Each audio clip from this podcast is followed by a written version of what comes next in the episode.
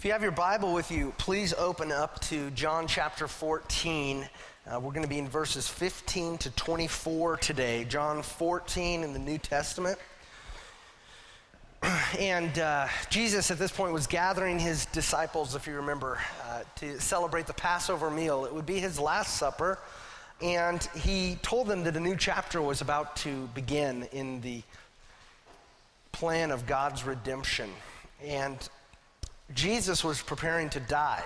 And at the same time that that was happening, he was preparing his disciples to take the message of God's salvation to the ends of the earth because it wasn't ever God's plan to save just one race or one people group or one social class from sin.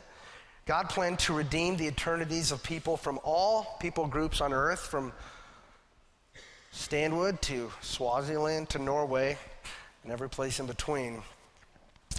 And in last week's passage, Jesus told the disciples that uh, they should pray to him and ask him to do great things as they took the gospel to the ends of the earth. Because Jesus wants to do this. He wants to do great acts of redemption in people's lives. It was Jesus' plan to do this. It was his plan to use gospel ministry to push back the darkness in this world. And so when you and I ask Jesus to work in specific ways, when we pray to him and say, Will you work in this specific way to advance your kingdom here on earth? We are not twisting God's arm when we do that. That's good news. We're, simply asking God to do those things that he's already said he loves to do. We're asking him to redeem human lives in their entirety for the glory of God's name. And as Jesus does that, as he redeems our broken lives, he tells us that the central thread running through this plan of redemption is the love of God. The love of God. Just think about how much time Jesus has spent describing here God the Father's love for Jesus, and Jesus' love for God the Father and God the Father's love for humanity and Jesus' love for humanity and how we Christians ought to love one another and how we Christians ought to love our neighbors regardless of their spiritual beliefs. See, Jesus wants us to understand that God's plan to redeem our lives from brokenness derives from and happens through the mind boggling love of God. That's how it happens. And as God in human flesh, Jesus wants us to know that He loves us immensely, that God loves us. And now Jesus is going to tell us how we can love Him. Because it matters to God that we love Him. Jesus says that the Lord's greatest commandment for you and for me is to love the Lord. To love the Lord with all of our heart and soul and mind and strength and the more that we get to know this incredible God revealed in the Bible, the more that we see that He wants us to love Him not only because He deserves it, but also because it's only through loving Him that we will experience the true eternal joy that God created us to experience with Him. It's only through loving Him and being loved by Him. So, if God wants us to love Him, what exactly does that mean? Uh, what does that look like to love God? What evidence does God look for in our lives to tell whether or not we love Him? That's what Jesus is going to talk about in this passage. John 14, 15 to 24. Let's pray. Dear Lord, we uh, open your word now and we just ask, Holy Spirit, for your help.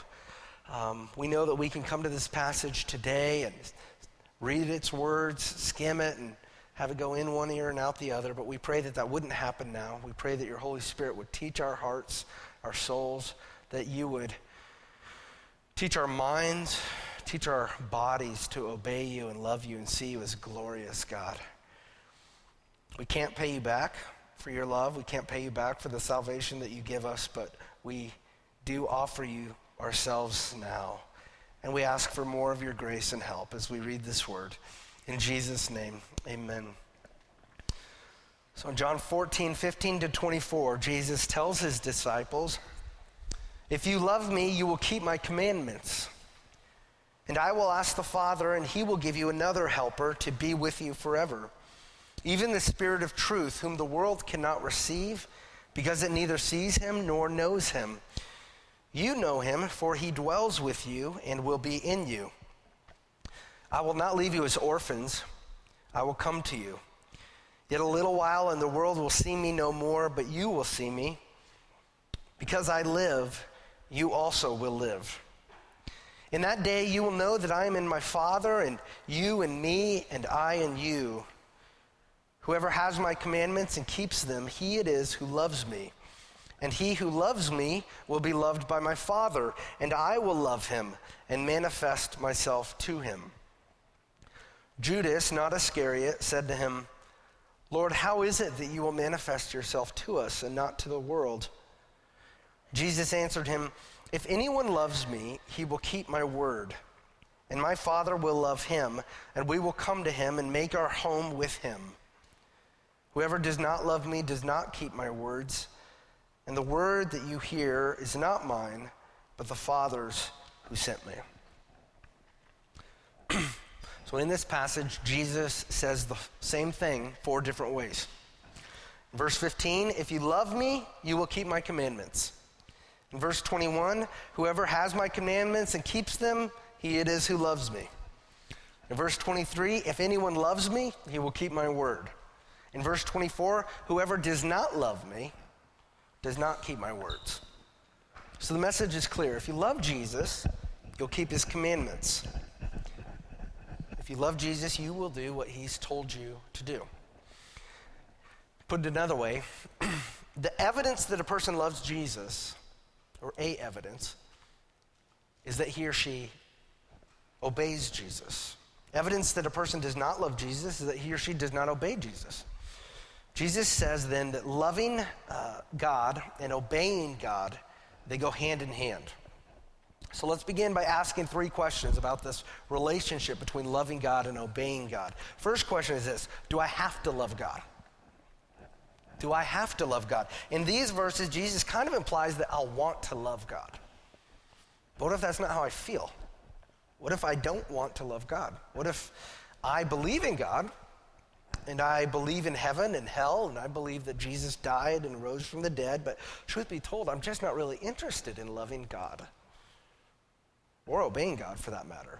I'm, I'm thankful that He died for me, and I definitely want to go to heaven when I did die. And if I'm honest, though, I'm not really interested in pursuing God during my earthly life. I kind of just want to soak up as much happiness as I can while I'm here and do my best to be a good person and and then hopefully I'll go be with God and my relatives when I die. Isn't that, isn't that good enough? Do I have to love God? Well, the short answer is no, you don't, of course, have to love God.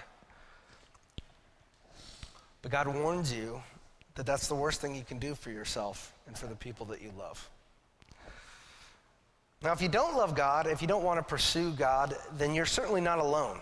In fact, your feelings reflect the feelings of most people, I would guess, in our town and most people in our community and in this world. Because it's not unusual for a person to not love God or want God. Jesus has told us that. Here's the rub, though. If what you really want is heaven, but it doesn't honestly matter to you whether or not you have God, then what you'll get in the end is neither heaven nor God. The reason Jesus left earth or left heaven and came to earth and lived a sinless life in your place, the reason he died for your sins in your place, the reason he rose again from the dead was not just to give you heaven, it was to give you himself. Okay? It was to give you himself forever. He died on the cross actually to kill your old spiritual self that didn't love him. And he rose from the grave to create in you a new spiritual self that does love him. Okay? So if you're here today and you're thinking to yourself, I just, if I'm honest, I don't love God, I don't really feel like I want to follow God, then I just say this thank you for being honest. and you're not alone, but I would challenge you this way talk to God. Even if you have a tough time believing that He's there, start with that. Talk to God and humbly ask Him to show you how much He loves you. Start there. And then also realize that, that God has also revealed himself already. And so if you're just expecting to like hear a tree start talking to you or something, that's, that's probably not going to happen. It could, but it's probably not. What God says over and over is this read my word and look at what I did for you on the cross. So I would read this book of John and I would ask God to say, God, would you show me your truth and your love here? Because I want to know the truth, and God wants you to know the truth. Ask God to reveal himself to you. I'm convinced from the Bible and from experience that you can't want God or love God or believe in God by relying on your own intellect and will alone. I think God needs to help you to do that. So ask God to help you. Now, remember, in this context, though, Jesus is talking to the 11 disciples who did love him and who did want to follow him. And so, if that describes you today, then, then I'll throw out a second question for you. What is loving God like, according to this passage? According to Jesus, an important part of loving God is obeying God. If we love God, then we will seek to obey him with our hearts, our souls, our minds, and our strength. And so, in other words, we will want to love God with all parts of our life, with all parts that make us up, not with just part of who we are. And Scripture gives us plenty of examples of people who thought they were loving God, but they really weren't because they were only offering God part of their lives, part of themselves. For instance, the Pharisees were the religious leaders we read about in the New Testament who who thought that they loved God because they were better than most people at obeying God's commands with their actions, okay? And they followed all of God's laws very strictly according to their, old in, their own interpretation of those laws. However, we get the impression from Scripture that most of the Pharisees didn't truly love God because their love for Him was limited to their actions. Okay? They didn't also love him with their hearts. They wanted to, they wanted to do their way into heaven. They wanted to earn their way into heaven. They thought that they were also better and holier than other people because of these religious works that we do. We know the law, we interpret the, the law right, and if you don't follow the law the way we say, you're all wrong. Okay? The Pharisees looked clean on the outside, but not on the inside. Their hearts were dirty. So, loving God only with our actions is an incomplete love. Now, on the other end of the spectrum, I'm not pointing to this group of people over here, I'm just doing a spectrum here in my mind. On the other end of, and I'm not calling you Pharisees, um, on the other end of the spectrum, we can't love God only with our hearts. If we think that loving God only means having Jesus as your best buddy, and only having nonstop, highly intense emotional encounters with God, then we're going to be in trouble.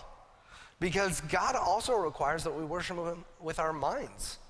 We, he wants us to worship Him in spirit and in truth. And if our love for God is primarily centered around feelings and heart experiences, without obeying God with our minds and our actions, then our love is actually very hazardous to ourselves and to others. Loving God means that we grow in treasuring God and trusting God as our only God, who is our only hope and who is our only strength. And because we treasure him, because we trust him, then we want to love him by obeying him. And this is what loving God is, is like. Now, the third question about loving and obeying God is this what are God's commandments like then? If we're supposed to love God by obeying his commandments, then what are those commandments like? Well, Jesus gives us lots of commandments about how we should honor God and relate to God. These you might consider, uh, I think, an arrow pointing to heaven. Like uh, these are vertical commandments, okay? For instance, in the Gospel of John, one of Jesus' most repeated commandments to us is to believe him, to believe that he is God's Son from heaven, to believe that he lived and died and rose again. Jesus' command to believe is a vertical command. And at the same time, Jesus also gives us lots of horizontal commands, which go this way. And I always think of it as a cross tied together. Okay? Jesus gives us these horizontal commands about how we should treat one another. At his Last Supper, in this context, Jesus has told the disciples uh, to serve one another with humility, like he has served them, and he's told them to love one another like he has loved them. And so those are examples of horizontal commands. So God gives us these vertical commands and these horizontal commands, and they are bound to each other. Okay? They affect each other. They come together to form this cross. And when we are not obeying God in his vertical commands, it not only hurts our vertical relationship with God, but also it hurts our horizontal relationship with other people. And when we're not obeying God in his horizontal commands about how we should treat other people, it not only hurts our relationship with other people, but it also hurts our vertical relationship with God. All these commands that Jesus gives us, God gives us in His Word, are to help us. God's commands show us how holy He is, how completely different He is, really, from the values of this world. Um, God's commands show us the way to true life and joy. And since God is the one who created us, then we will do well to heed His advice, to heed His commands, to ask Him to give us hearts that love Him and that will seek to do what He's told us to do. And like I said before, I think we need His help to do that. Working to love the Lord by keeping His commandments is an evidence of a true Christian. Okay? Now, hear that correctly. I didn't say working to be saved by the Lord by keeping His commandments is evidence of a true Christian. And I didn't say working to stay saved and to stay loved by God by keeping his commandments is evidence of a true Christian. We're not saved by our works. Eternal salvation is a gift from God, it's his grace that we receive through faith. We re- receive through trusting him alone. Working to love the Lord by joyfully obeying his commands is an evidence of a true Christian. So now, okay, so we're, we're feeling this, right? We're feeling this. The weightiness of this mission is really starting to set in, especially if you've been here in past weeks. Because the disciples, or if you've read John before this, the disciples might have been thinking in themselves at this dinner, okay, Jesus, we've got to take the gospel to the world. We've got to give up our lives for each other. We've got to become each other's servants. We've got to love each other and outsiders. We've got to obey God's commands. How in the world are we going to do this? How, we are just men, Jesus, and you're leaving us. so, how do you expect us to do all of this? Well, Jesus knows what they're thinking, He knows they're afraid. And so He tells them in verses 16 and 17 And I will ask the Father, and He will give you another helper to be with you forever even the Spirit of truth, whom the world cannot receive because it neither sees him nor knows him. You know him, for he dwells with you and will be in you. So remember that in verses 12 to 14, which we talked about last week, Jesus told the disciples that the works that they will do for the kingdom of God will often happen because they asked God for those specific works. And here, Jesus models for them the relationship between prayer and our kingdom advancing works. Jesus models for them how this works. Jesus says that he will ask God the Father to help them on their mission, and the Father will respond to Jesus' request by giving them another helper. And so when we pray that God will do great kingdom advancing works in our lives according to his will, he will do it. And Jesus models it here. Get in the disciples' mind for a minute here if you can, ever since the ever since Jesus began his public ministry, ever since he was walking along that coastline and called those disciples to leave everything they had and to follow him, he had been their helper. He led them. He taught them. He encouraged them. He provided for them. He made sure they had food when there was no food around. And now he was leaving them. But since Jesus loved his disciples and since he loves us, he also promised to give us another helper, a helper who will be with us, he says, forever. So this helper will not come into our lives and then leave. This helper will be with us forever. And Jesus tells us who the helper is in verse 17 the Spirit of truth. So there's one God in three persons the Father, the Son, and the Holy Spirit.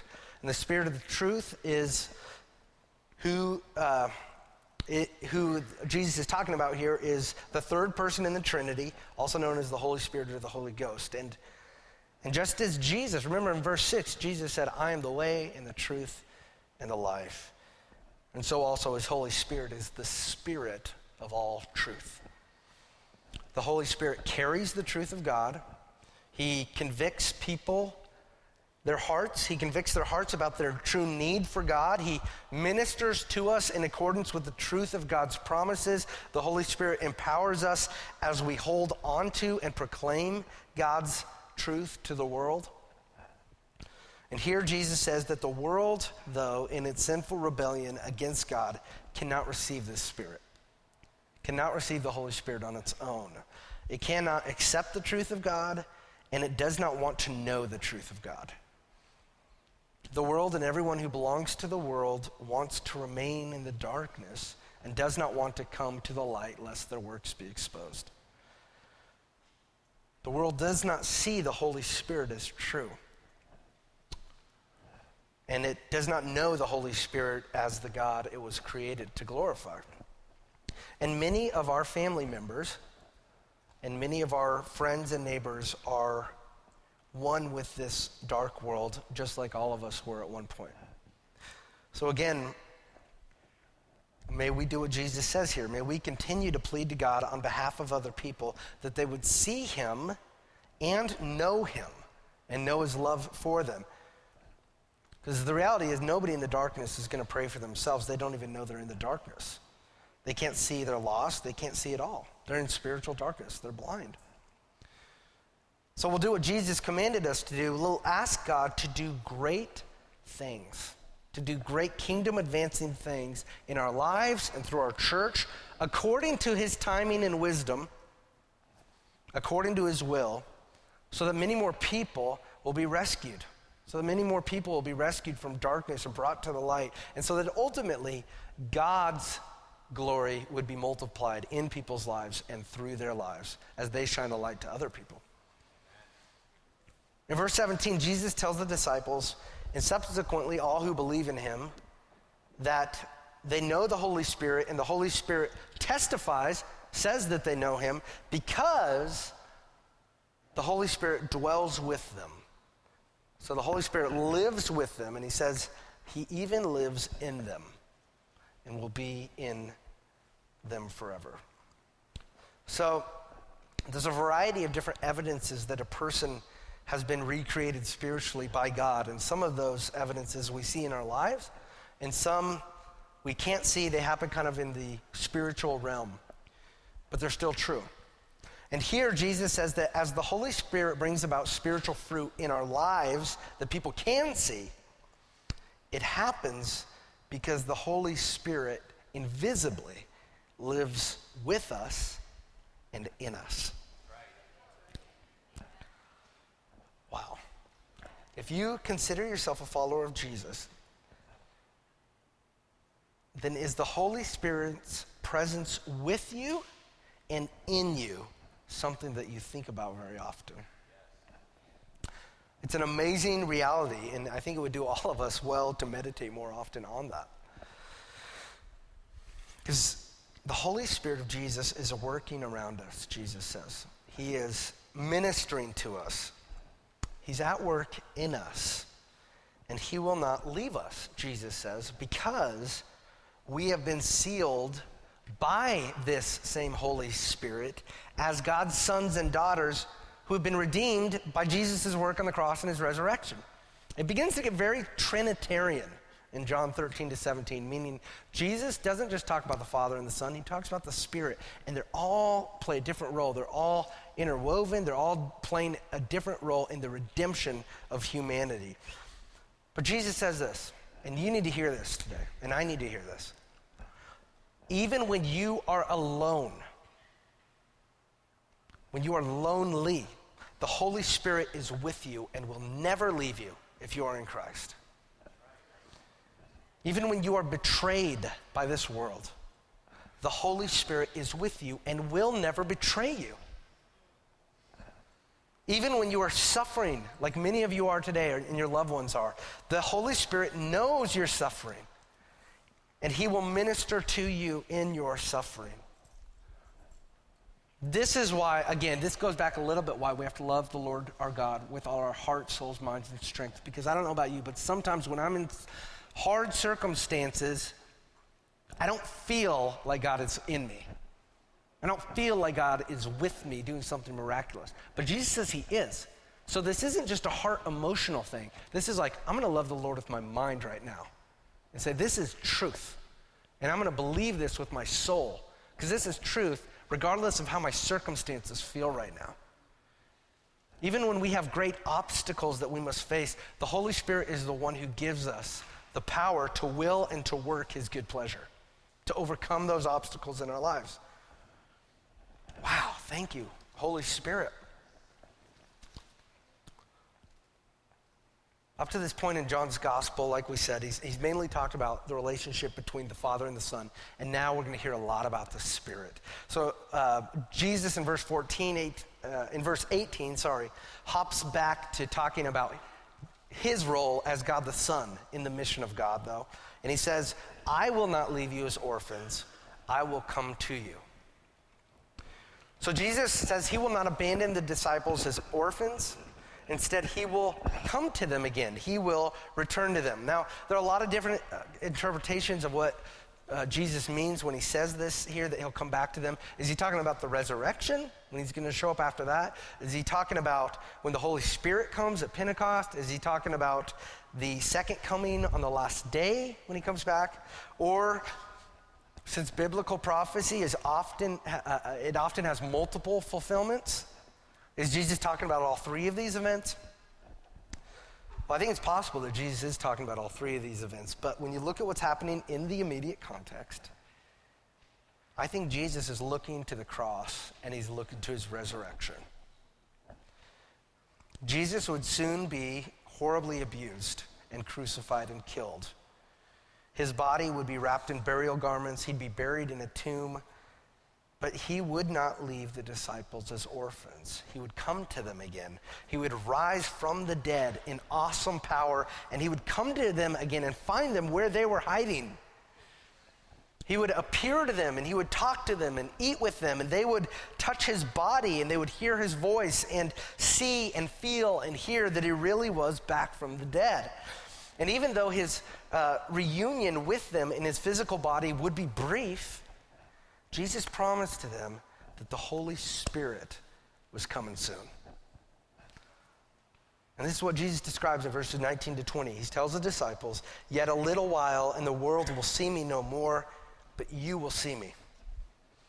Because I live, you also will live. In that day, you will know that I am in my Father, and you in me, and I in you. So Jesus says that on the day when he would come to them in his resurrection body, they would be so profoundly affected by that encounter. Can you imagine that encounter? Seeing the resurrected Jesus come to you physically after you just saw him slaughtered.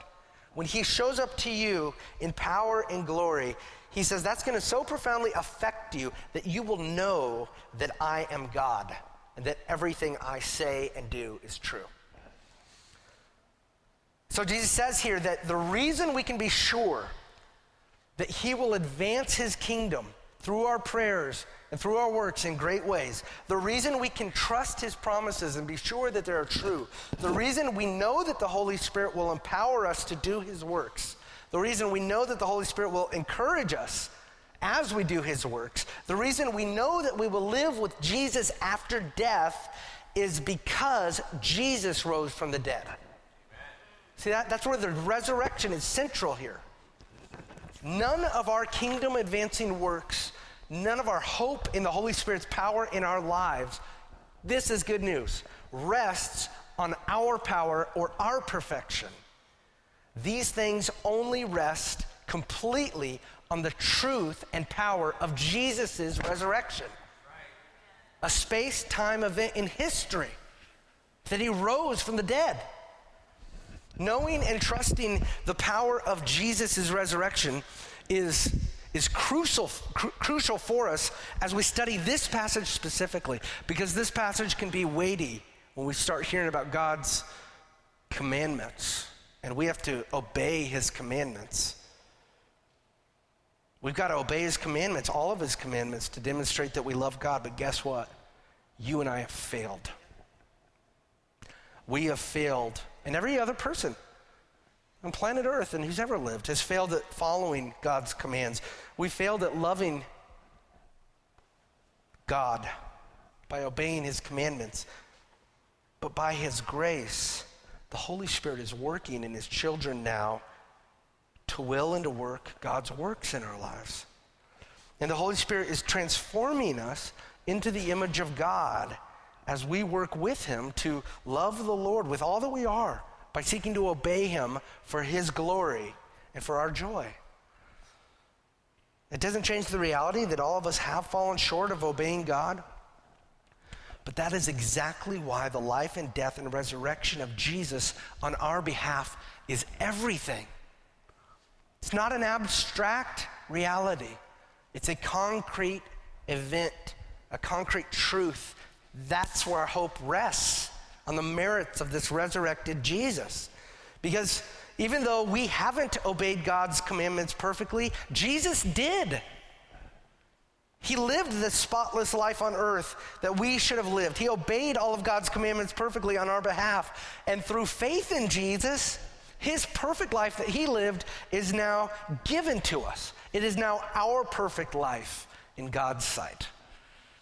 Even though we have not suffered the eternal wrath of God as punishment for our rebellion against him, Jesus did. He didn't suffer for his rebellion against God, he suffered for the rebellion of his church against God.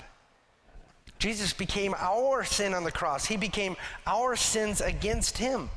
He became those old, dead spiritual selves that didn't want anything to do with them, and he put those things to death when he died.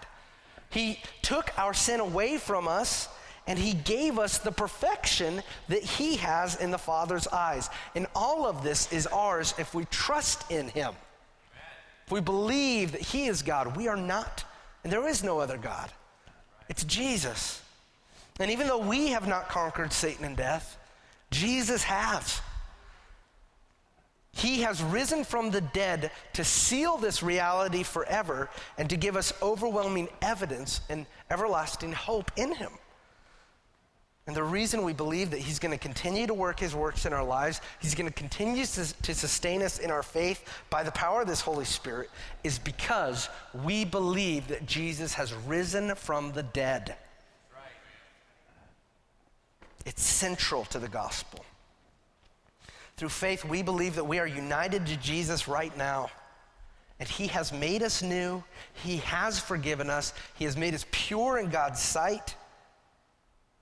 He has declared us not guilty in God's sight because of His work for us. That's gold. now, let me point out a few other nuggets in this passage which go along with this which we can celebrate because Jesus has risen from the dead. At the end of verse 19, Jesus says, Because I live, you also will live. So if you've trusted in Jesus to save you, then he has united you to himself by the power of the Spirit. And because you're united to Jesus, then Jesus shares with you what belongs to him. And eternal life belongs to Jesus. And eternal flourishing after this life on earth belongs to Jesus. And so that means that eternal life and flourishing after death belongs to you if you trust him. Because Jesus lives, you also will live. At the end of verse 20, Jesus says that because of his resurrection, the disciples will know that they are in him. And they will know that he is in them. So when Jesus unites us to himself, when we trust in him, That's what he says in Col- uh, Colossians, I think. He hides us in himself. And at the same time, he hides himself in us. The Holy Spirit hides us in the person of Jesus, and the Holy Spirit puts Jesus in us. These are incredible truths. It's like the best steak you can get, okay? So you need to savor this. This isn't something we just chomp through. This is something we want to come back to this week. Man, just sit on some of these realities this week and be encouraged. And how can't we love God? How can't we want to love God if we believe this is true?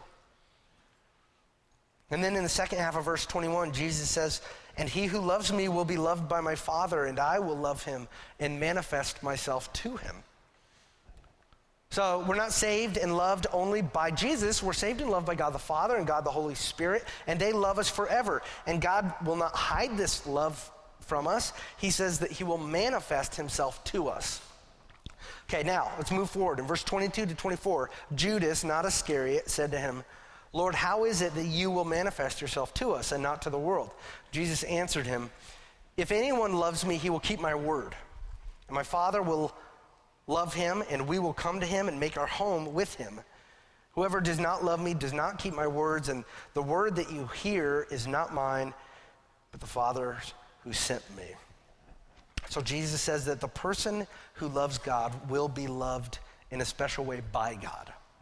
And he will come to us. He will make his home with us. Remember that Jesus said in verse 17 that the Spirit will dwell with us and be in us. And here Jesus says the same thing in a different way. He says, when the Spirit dwells in us, the three in one God makes his home in us. And God doesn't just rent out space in your heart and your life and your mind. God has bought your heart. He's bought your life. He's bought your mind as his home. And he enters us with the intent to live in us forever. It is his dwelling place. And it's kind of a funny idea because earlier Jesus said that he was going to heaven to prepare a place for us to live with him there. But this is the encouraging point that whether we are at home with God in heaven or whether we're sojourners here on earth, God has made his home in us.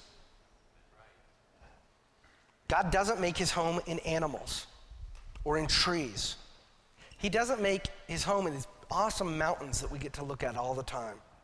He doesn't make his home um, in the brightest stars or the most frightening angels that he's also created. God does not make his home in this world or inside anyone who is part of this world. God makes his home inside everyone who believes in him. What Jesus says.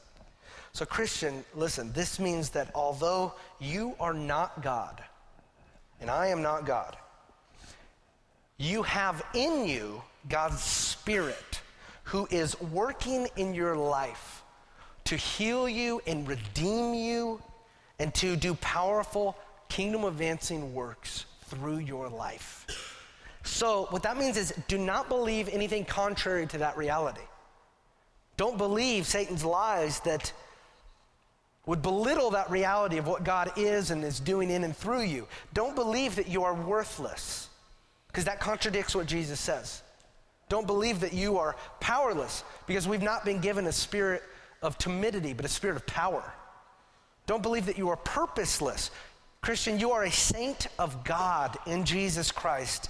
The time that you have on earth is precious and purposeful, even if you don't know what's happening right now exactly.